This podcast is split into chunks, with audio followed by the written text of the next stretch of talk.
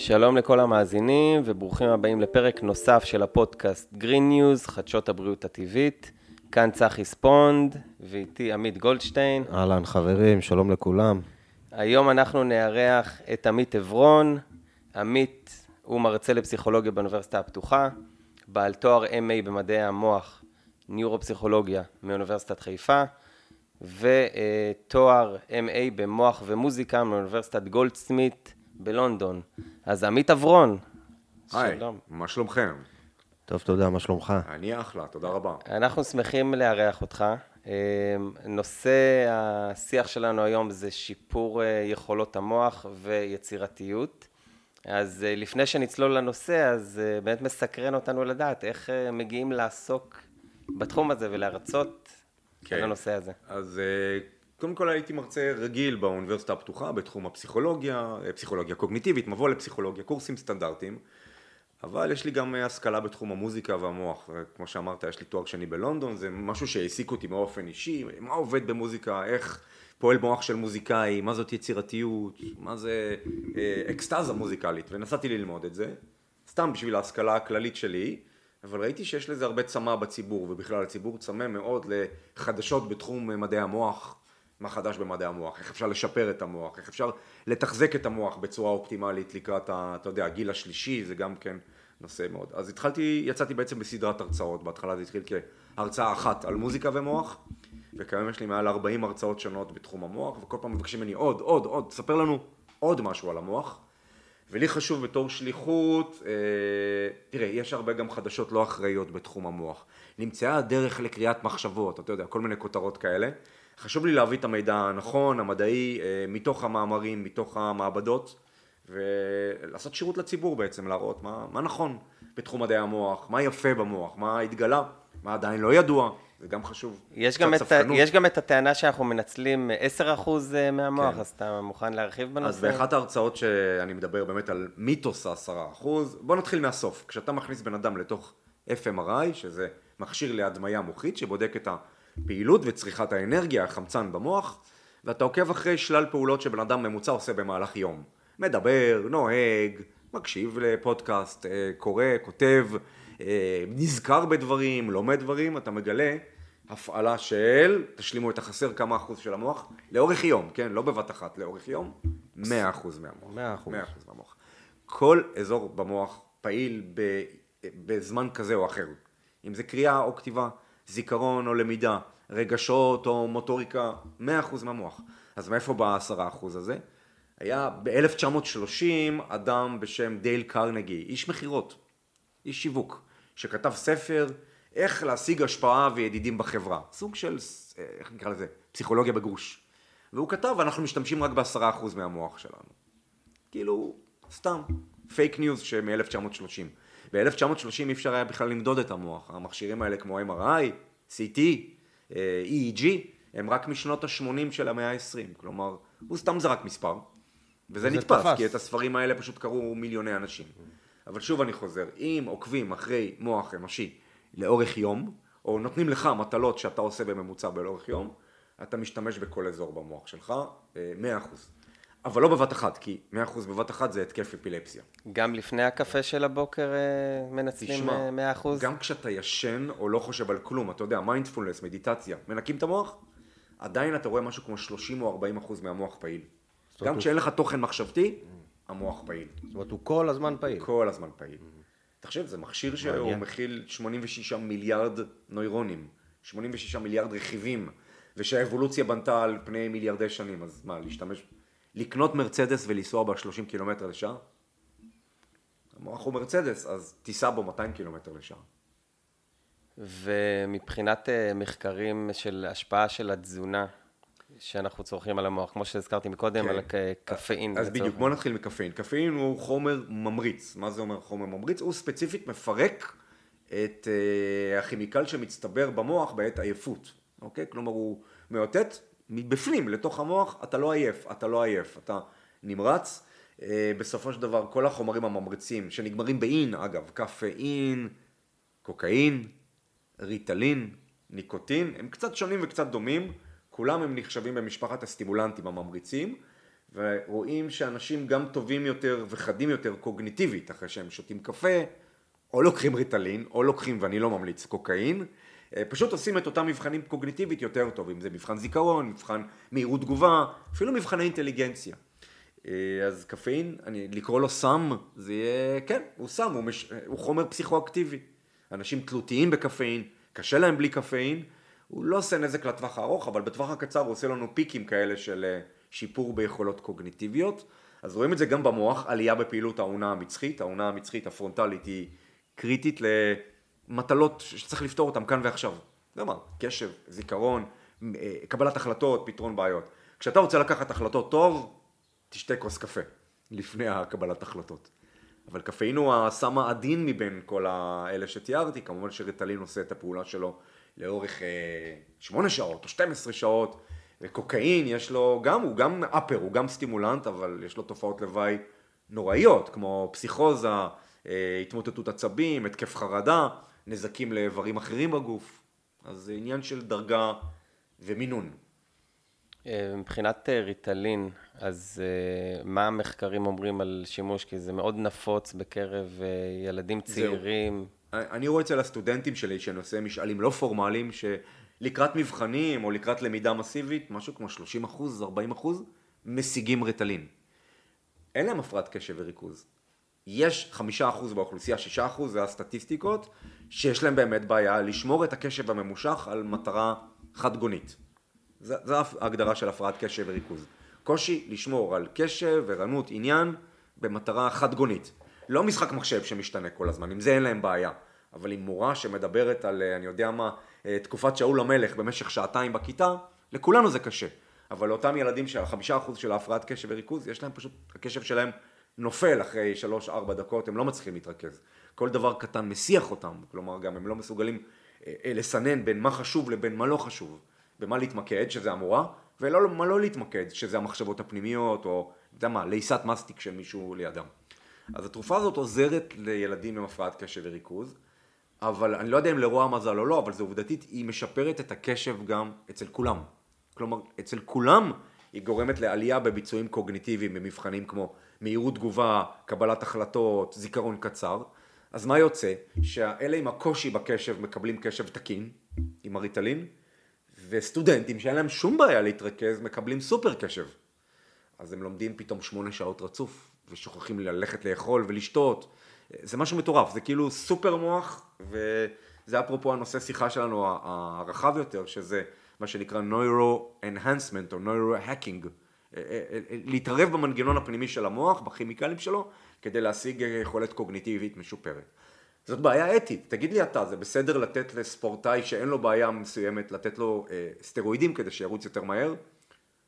מבחינתי זה בעיה. אנחנו, אני גם חייב לסייג שאני באופן אישי מתנגד אה, לריטלין והתערבות כימיקלית. אה, אבל אתה מבין מה זה עושה? זה משפר את האלה שקשה להם ומביא אותם לרמה כמעט נורמלית. השאלה אם זה... אבל לוקח את הנורמלים ועושה אותם סופר קשב, אז אה, תחשוב על מבחן פסיכומטרי.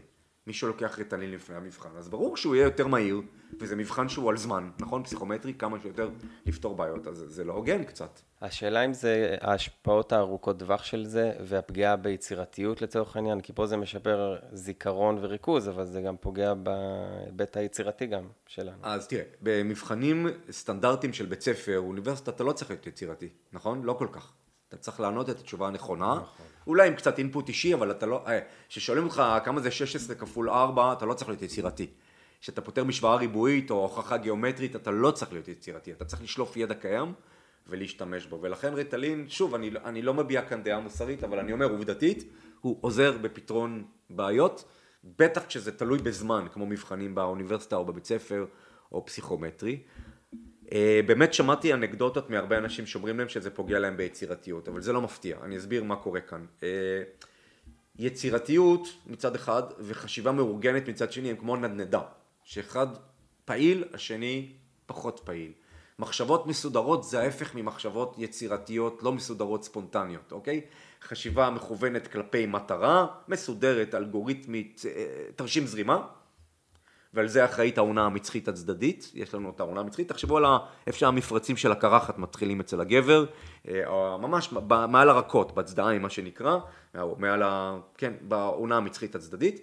זה האזור של החשיבה המסודרת, והוא צריך להיות פעיל כשאנחנו פותרים, למשל משוואה ריבועית, או למשל הוכחה גיאומטרית, או אני יודע, פותרים משהו שהוא, אה, יש לו תשובה נכונה.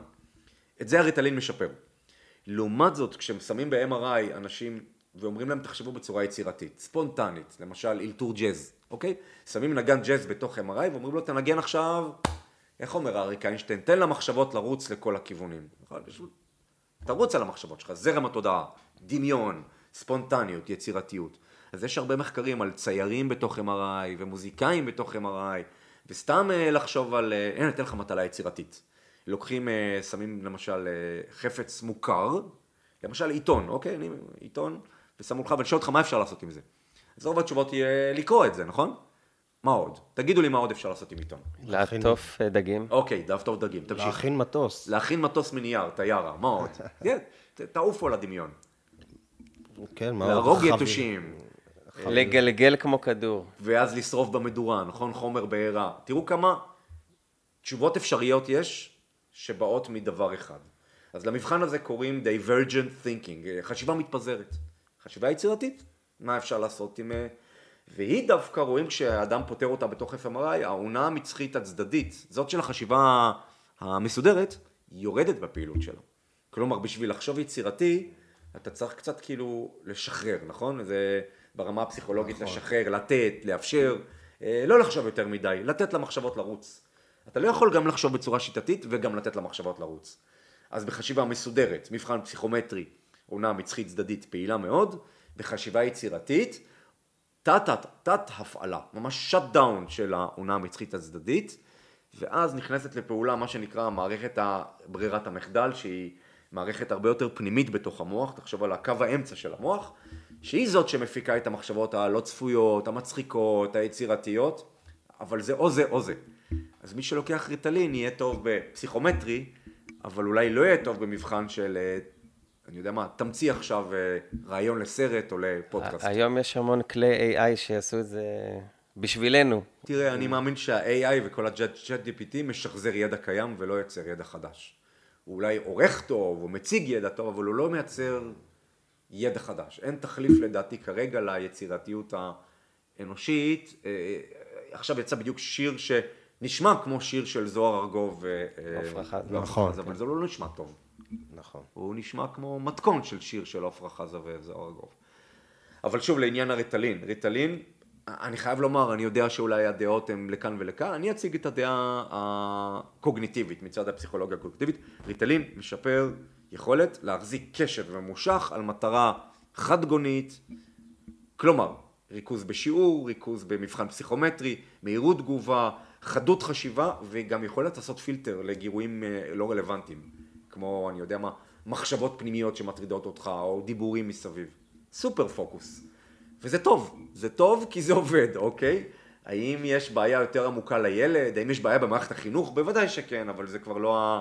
התחום שלי. והשפעות ארוכות טווח, וזה סוג של סם, כי גם הזכרת אותו באותו משפט אחד עם קוקאין. אותו... אז, אז חשוב לי לומר אז זה גם משהו שלא שחשוב. נמצא קשר, חשוב גם להגיד מה לא נמצא בפסיכולוגיה. לא נמצא קשר בין צריכה בילדות של ריטלין לבין צריכה עתידית של קוקאין. לא נמצא קשר. כלומר, יש תיאוריית שער, מה שנקרא. אוקיי, נפלת לריטלין, בעוד עשר שנים אתה תהיה מכור לקוקאין. וחשוב לדבר על חוסר מטעם לפעמים, על חוסר תוצאות, ואין כאלה מחקרים. או יש מחקרים שמראים ש... לא, זה לא קורה. אגב, אני רוצה להגיד עוד משהו על העונה המצחית. אז נכון, אה, דפיסיט שלה גורם להפרעת קשב וריכוז, אבל העונה המצחית מבשילה עד גיל 25. זה אומר שילד עם הפרעת קשב וריכוז בגיל 13, יכול להיות מאוד, וסיכוי גבוה, שבגיל 20, 21, 22 לא תהיה לו הפרעת קשב וריכוז. החלק הזה במוח שאחראי על מיקוד הקשב שלנו, והפוקוס, וה... כן, חדות חשיבה, מתפתח עד גיל 20 ו... הוא האחרון שמתפתח במוח. אני יכול להגיד לך מניסיון שלי על הבן שלי שלקח, צרך ריטלין, אה, בדיוק כמו שאתה אומר, מאוד מיקד אותו, פיקס אותו, אה, נטרל רעשי רקע בכיתה, אבל הוא לא אכל, הוא לא שתה, זה סתם לו את התיאבון, כן. כאבי ראש, סחרחורות, הקאות, זה היה פשוט נורא. כן. כמה שעבר אפילו שבוע. המינון, לא, לא הורדתם את המינון ועדיין זה היה ככה? הוא מאוד נמוך מאוד היה. נמוך ועדיין. כן, כן, אז תראה, הפסקנו עם זה. אוקיי, מצוין. ילד אחד, כן. אה, אתה יודע, יש גם סבתא אחת בת מאה שמעשנת, זה לא אומר שעישון טוב לבריאות. הילד שלך מגיב אלרגית או היפר אה, אה, תגובה לריטלין, שלא ישתמש בריטלין. אבל אני אייצג את הצד השני של אימא שלי שהייתה מנהלת בית ספר הרבה שנים, ובאמת אלפי תלמידים עברו בבית ספר שלה, וכן, ריטלין הציל שיעורים שלמים. שוב, ברור לי שיש תופעות לוואי. אני לא בטוח לגבי תופעות לוואי המוחיות הארוכות טווח, אני לא חושב שמצאו משהו כזה. יש אה, טכנולוגיות אחרות או דרכים אוקיי. אחרים שתוכל לשתף אותנו, כן. כן לשפר את יכולות המוח? כן. אז יש טכנולוגיות אה, ביתיות, היום אפשר לקנות ב-100 דולר, 300 שקל, מין קשת כזאת, כמו קשת לשיער, אבל היא יושבת עם ארבע אלקטרודות על המצח ועל הראש. אה, אני יכול להגיד את השם המסחרי, אבל יש כל מיני, זה לא משנה. אבל זה סוג אה, של... לא חייב שם כן, מסחרי, זה לא לעשות EEG פרסום לאף. ביתי. EEG זה אלקטרואנצפלוגרף, כלומר קורא פעילות של המוח, שהוא בשימוש ביתי. בדרך כלל זה היה עד עכשיו במעבדות, בחמש שנים האחרונות אפשר להשיג מכשיר כזה, פשוט לובשים אותו כמו כובע, כמו קסדה. ומה הוא עושה? הוא לא מכניס שום אנרגיה לתוך המוח, אבל הוא מודד את האנרגיות החשמליות של המוח שלנו. כשאתה בפוקוס, יהיו הרבה גלי בטא. מה זה גלי בטא? בתדירות מסוימת. המוח פועל בסינכרון חשמלית בתדירות מסוימת. ארבע פעמים בשנייה או עשר פעמים בשנייה, זה השמות אלפא, בטא, גמא, דלתא, תטא, הם שמות של אה, מהירות של גלים. אין בהם שום דבר מיסטי, אוקיי? כשאני אומר גלי אלפא, זה אומר שהמוח שלך פועל כרגע, או חלקים מהמוח שלך פועלים בסינכרון חשמלית בתדר של פעמיים בשנייה. זה מה שזה אומר. אבל גלי אלפא מאפיינים אנשים שהם ברוגע עכשיו, בשלווה, באיזון. גלי בטא מאפיינים אנשים שהם נמצאים בחשיבה עמוקה, בריכוז. אה, גלי דלתא, אה, סליחה, כן, גלי דלתא מאפיינים שינה. אוקיי, אתה יודע שאתה ישן עכשיו. גלי תטא מעניינים, כי גלי תטא מאפיינים חשיבה קצת מפוזרת, קצת אינטואיטיבית, קצת לא, אולי יצירתית אם תרצה. זה לא אומר שאם עכשיו אני מודד לך גלי תטא, אתה עכשיו חושב על הסטארט-אפ הבא, אבל יש סיכוי שבזמן שהמוח פעיל על גלי תטא, אתה בחשיבה מאוד מיוחדת, שהיא לא בדיוק שינה, אבל לא בדיוק פוקוס, באמצע כזה, מה שאנחנו מחפשים בחשיבה מתפזרת, חשיבה ספונטנית. אז מה עושים? לוקחים את הקשת הזאת, קונים אותה ב-300-400 שקל, והיא מודדת אותך לאורך יום או לאורך שעה ונותנת לך סטטיסטיקות. בחצי שעה האחרונה היית בגלי בטא. מצוין, ניסית ללמוד. בחצי שעה האחרונה היית בגלי אלפא. נפלא, עשית מדיטציה או יוגה או מיינדפולנס. וככה אתה יכול ללמוד על ידי המשוב הזה, מה ה-zone שלך, כאילו, איך, אתה, איך המוח שלך מתנהג לאורך יום. ואפשר למדוד, אה, נגיד, השפעה של מוזיקה, אם אני מאזין למוזיקה מסוימת, מה זה עושה כן. בדיוק. לי למוח, לגלים? אבל שוב, תמיד זה בטווח של מהם התדרים, זה לא קורא מחשבות. חשוב לי, הנה, להפריך מיתוס כאן. נכון, ל-2023, אנחנו מקליטים את זה בחודש אפריל, אי אפשר לקרוא תוכן של מחשבה מהמוח. לא ב-MRI, לא ב-EEG, לא בשום מכשיר חשמלי או גנטי או, או מגנטי. אתה עכשיו חושב על המספר 3, אני לא יכול לדעת את זה בשום אה, אמצעי. אתה חושב על הצבע האדום, אני לא יכול לדעת את זה. אבל האם ה-state of mind שלך כרגע זה ריכוז או רגיעה, שינה או, או חרדה, אגב יש גם גל מסוים לחרדה, אז אפשר לדעת גם שבן אדם בסטרס מוגזם. זה כן אפשר. אז זה המכשירים האלו. אבל זה השלב הראשון, יש אנשים שלא מספיק להם לקרוא את החשמל מהמוח, הם רוצים גם להשפיע חשמלית על המוח. וכמו שאמרנו, יש איזה צומת מאוד חשובה במוח שנקראת האונה המצחית הצדדית העליונה. תחשבו על ה-front של המוח, הצידה, למעלה וקדימה.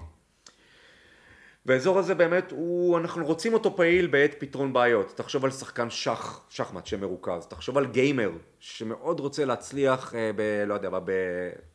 תן לי שם של משחק מודרני, אני לא כל כך בגיל. מיינקראפט. מיינקראפט, יופי, בסדר. Call of Duty, וואו-אה. הוא הישן. ישן. אני עוד כן. בדייב, אני בדייב, דייב תקוע. אז אתם מבינים, לא משנה, זה אותו, מה המטרה? להיות בפוקוס, להגיב מהר, לא להגיב לדברים לא רלוונטיים. האונה המצחית, האונה המצחית הצדדית, אמרנו פעילה יותר, כשיש צורך בפוקוס הזה. אז אפשר לשים אלקטרודות, וזה נקרא מכשיר שנקרא פוקוס פשוט. פיזית, על העונה המצחית הצדדית, ולהפעיל איזה מקור חשמלי, זה בסך הכל בטריה שמעבירה זרם חשמלי, בתדר הנכון, כלומר במהירות הנכון, לתוך הקרקפת, אבל מהקרקפת חלק מזה כן מגיע לתוך המוח. תחשוב על העצם של הגולגול, את הקרקפת, התדר המסוים שאתה מעביר שם חשמלית, רובו מתפזר ולא אפקטיבי, אבל חלק קטן ממנו מגיע לתוך אזורים במוח שאתה רוצה, מתחת לאותה אלקטרודה.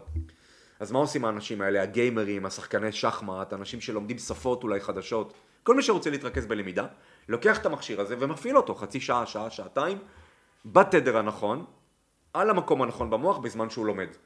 ונעשו ניסויים מאוד רציניים, למשל באוניברסיטת אוקספורד, על אנשים שלמדו שפה חדשה, או למדו אה, סוג של מתמטיקה חדש שהם לא הכירו. עם המכשיר הזה ובלי המכשיר הזה, חמישה סשנים של למידה, ובחנו אותם אחרי זה. וקבוצת הגירוי החשמלי הייתה ב-30% יותר טובה. כלומר, היא גם זכרה את החומר. לא רק שהיא תפקדה בזמן אמת בפתרון הבעיות יותר טוב, גם בדקו אותם חצי שנה אחרי זה, והם זכרו את השפה החדשה שהם למדו יותר טוב מאשר הקבוצה שאגב, גם הייתה עם אלקטרודות, אבל לא הפעילו את המכשיר, שזה נקרא בקרת פלצבו. כדי לבדוק אם זה. אז לטכנולוגיה שתיארתי קוראים TDCS, Transcranial Direct Current Stimulation. זה גם זמין לציבור הרחב או ש... זה לא היה אמור להיות זמין, זה עדיין בשלב המעבדתי, אבל זה זמין.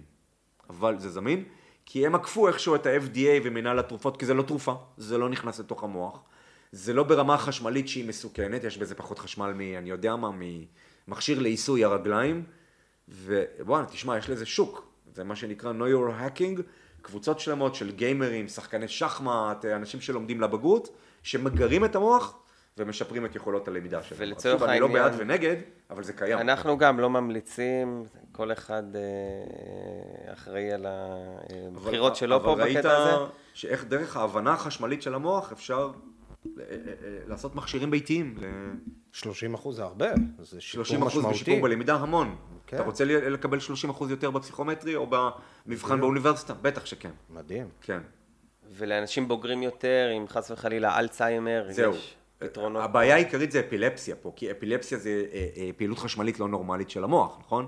או טרשת נפוצה, קושי בפעילות חשמלית במוח. הם לא בדקו את זה על האנשים האלה, לא עשו איזשהו קלירנס של ה-FDA שזה בטוח. אפרופו מבוגרים, זקנים, דמנציה, אלצהיימר, זה דווקא יכול להיות פתרון טוב.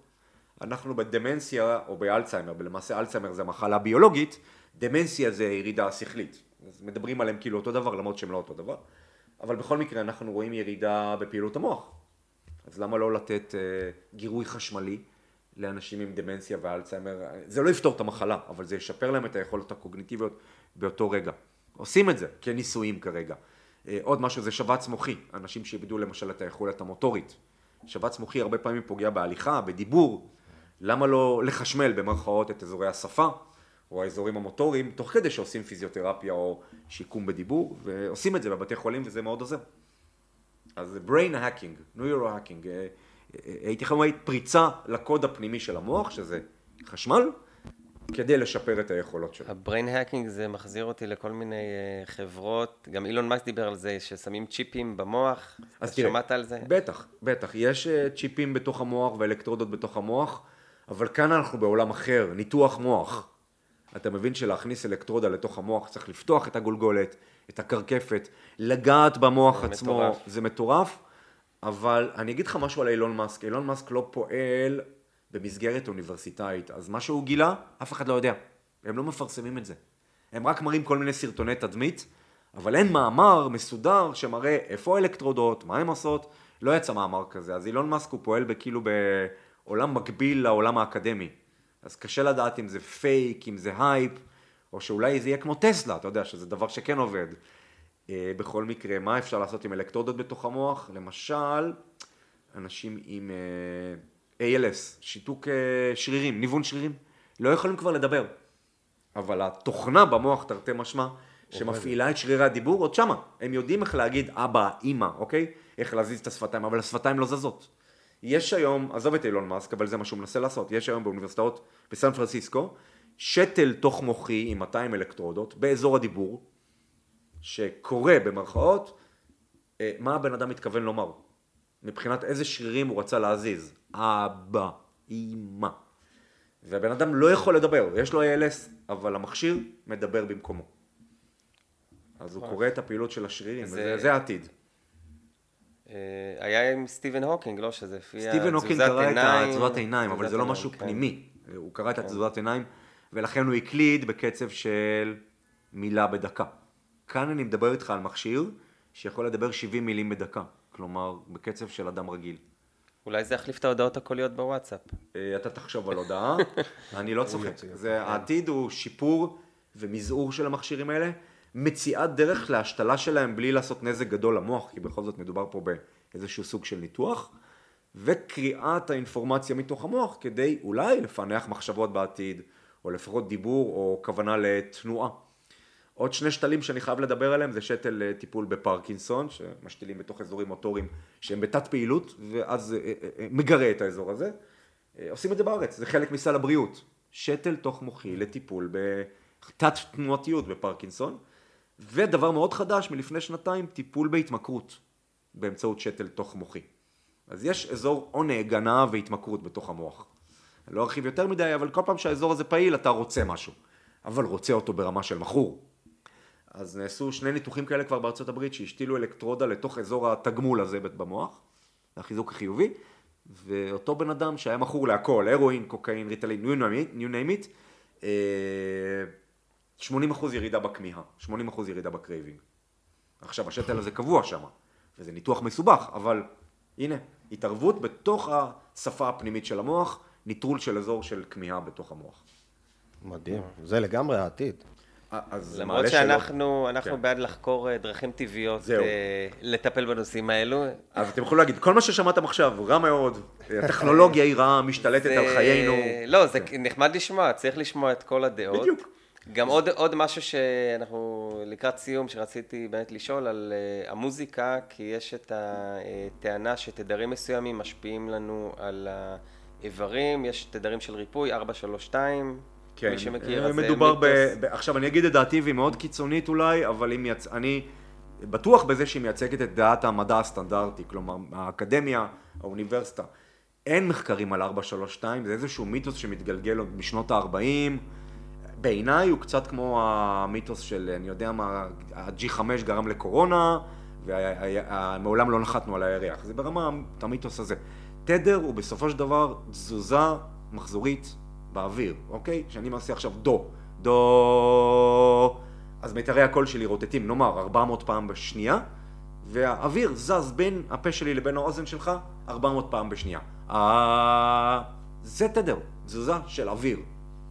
עכשיו, זה מגיע לאוזן, ובאוזן יש לנו איבר פנימי שנקרא קוכליה או שבלול, ששם יש מלא נוירונים. כל נוירון מגיב לתדר מסוים, יש תדר, נניח 500 הרץ יהיה אה...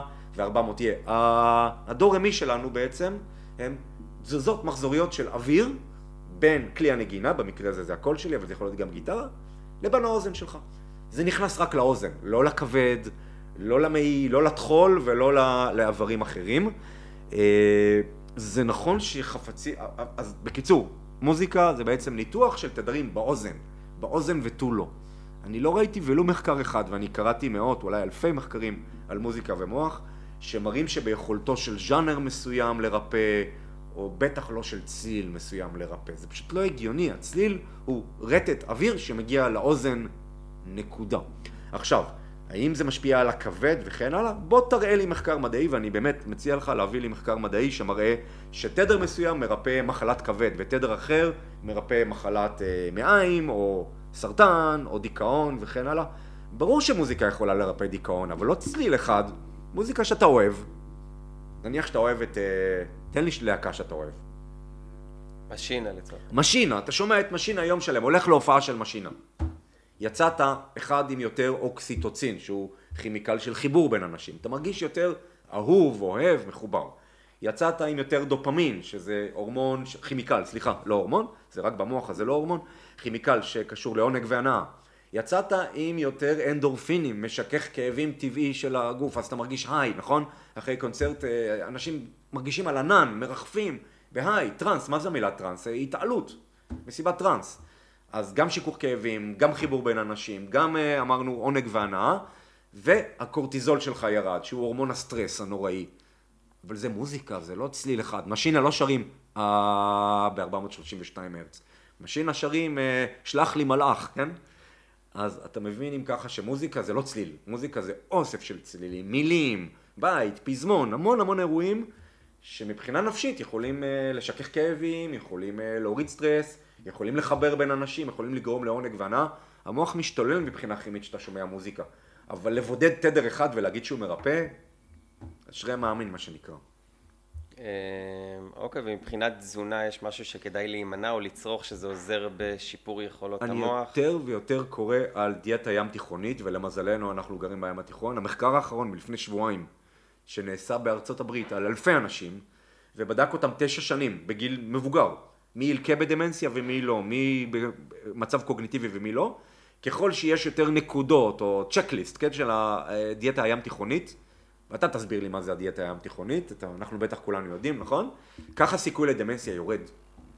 אה, אבל מאכל ספציפי אחד, תראה, יש שוק אדיר של תוספי תזונה בארצות הברית.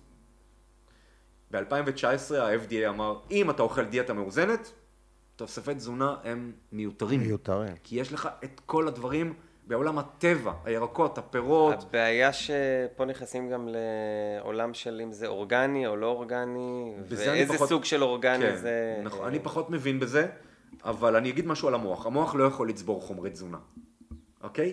אין לנוירונים מאגר צדדי של אשלגן ונתרן ואני יודע מה, זרחן וב-12 וכן הלאה. המוח הוא מערכת מאוד הומאוסטטית. אם יש חוסר זה איום ונורא, אבל אם יש עודף הוא מפריש את זה החוצה. הוא חייב להיות כל הזמן באותו איזון כימי. ולכן אולי אה, אה, אה, אם תראיין מומחה בתחום הכבד, הטחול, מערכת העיכול, מערכת הנשימה, בטוח שיש תזונה טובה או לא טובה. מבחינת המוח הוא אדיש. כל עוד יש מספיק מהחומרים הקריטיים לקיום המוח, אז תזונה כזאת היא מאוזנת, טבעית, אבל אה, היא טובה למוח. אני אגיד משהו על תזונה לא ים תיכונית, על מצאו בסקוטלנד, אוקיי? שם התזונה היא לא טובה כל כך, נכון? הרבה בשר אדום, חזיר, אה, אלכוהול, אגב, אלכוהול. אני רוצה להגיד משהו על אלכוהול. והאנשים האלו שצרכו הרבה מהתזונה הסקוטית, או בוא נקרא לה צפון אירופאית, בסדר? שהיא מלאה בשומנים, אה, יש ירידה בקוגניציה, יש דמנציה יותר גדולה, אבל זה לא בגלל המוח ישירות, אלא בגלל כלי הדם שנסתמים. כלי דם נסתמים, אבל כלי דם לא נמצאים רק בלב ובעורקים הגדולים, אלא בתוך המוח. בתוך המוח יש עשרות קילומטרים של כלי דם, ואם הם נסתמים, לא מגיע מספיק אה, סוכר וחמצן למוח. אם לא מגיע מספיק חמצן וסוכר למוח, יש לך מה שנקרא אה, מיקרו-אוטמים, קטנים כמו שבצים, קטנים קטנים קטנים. הם לא מורגשים כשבץ מוחי, אבל המוח נסתם.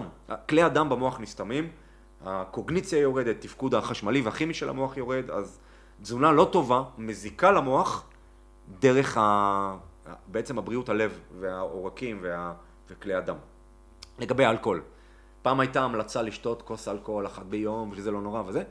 זה מחקר... יין בעיקר. מה? יין אדום, כן. זה מה שנקרא מטעם מזויף. בדרך כלל מי ששותה יין זה מעמד בינוני, בינוני גבוה כזה, נכון?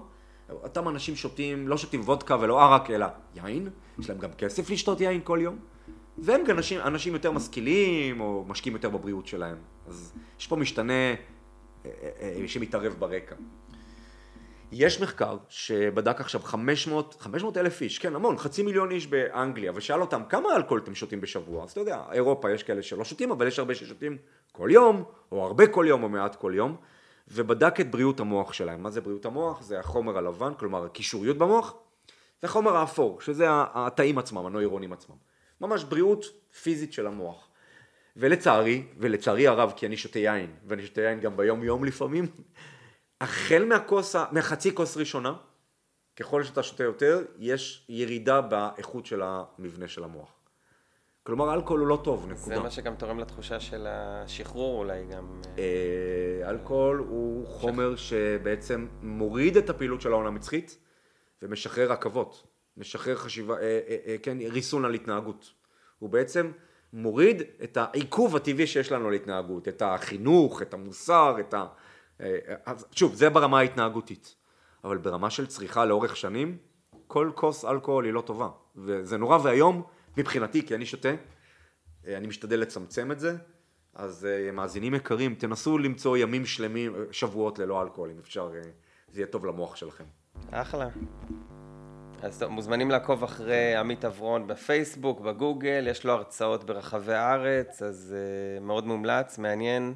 Uh, תמשיכו לעקוב, ותודה רבה עמית. אה, תודה, תודה תודה על. הזמן.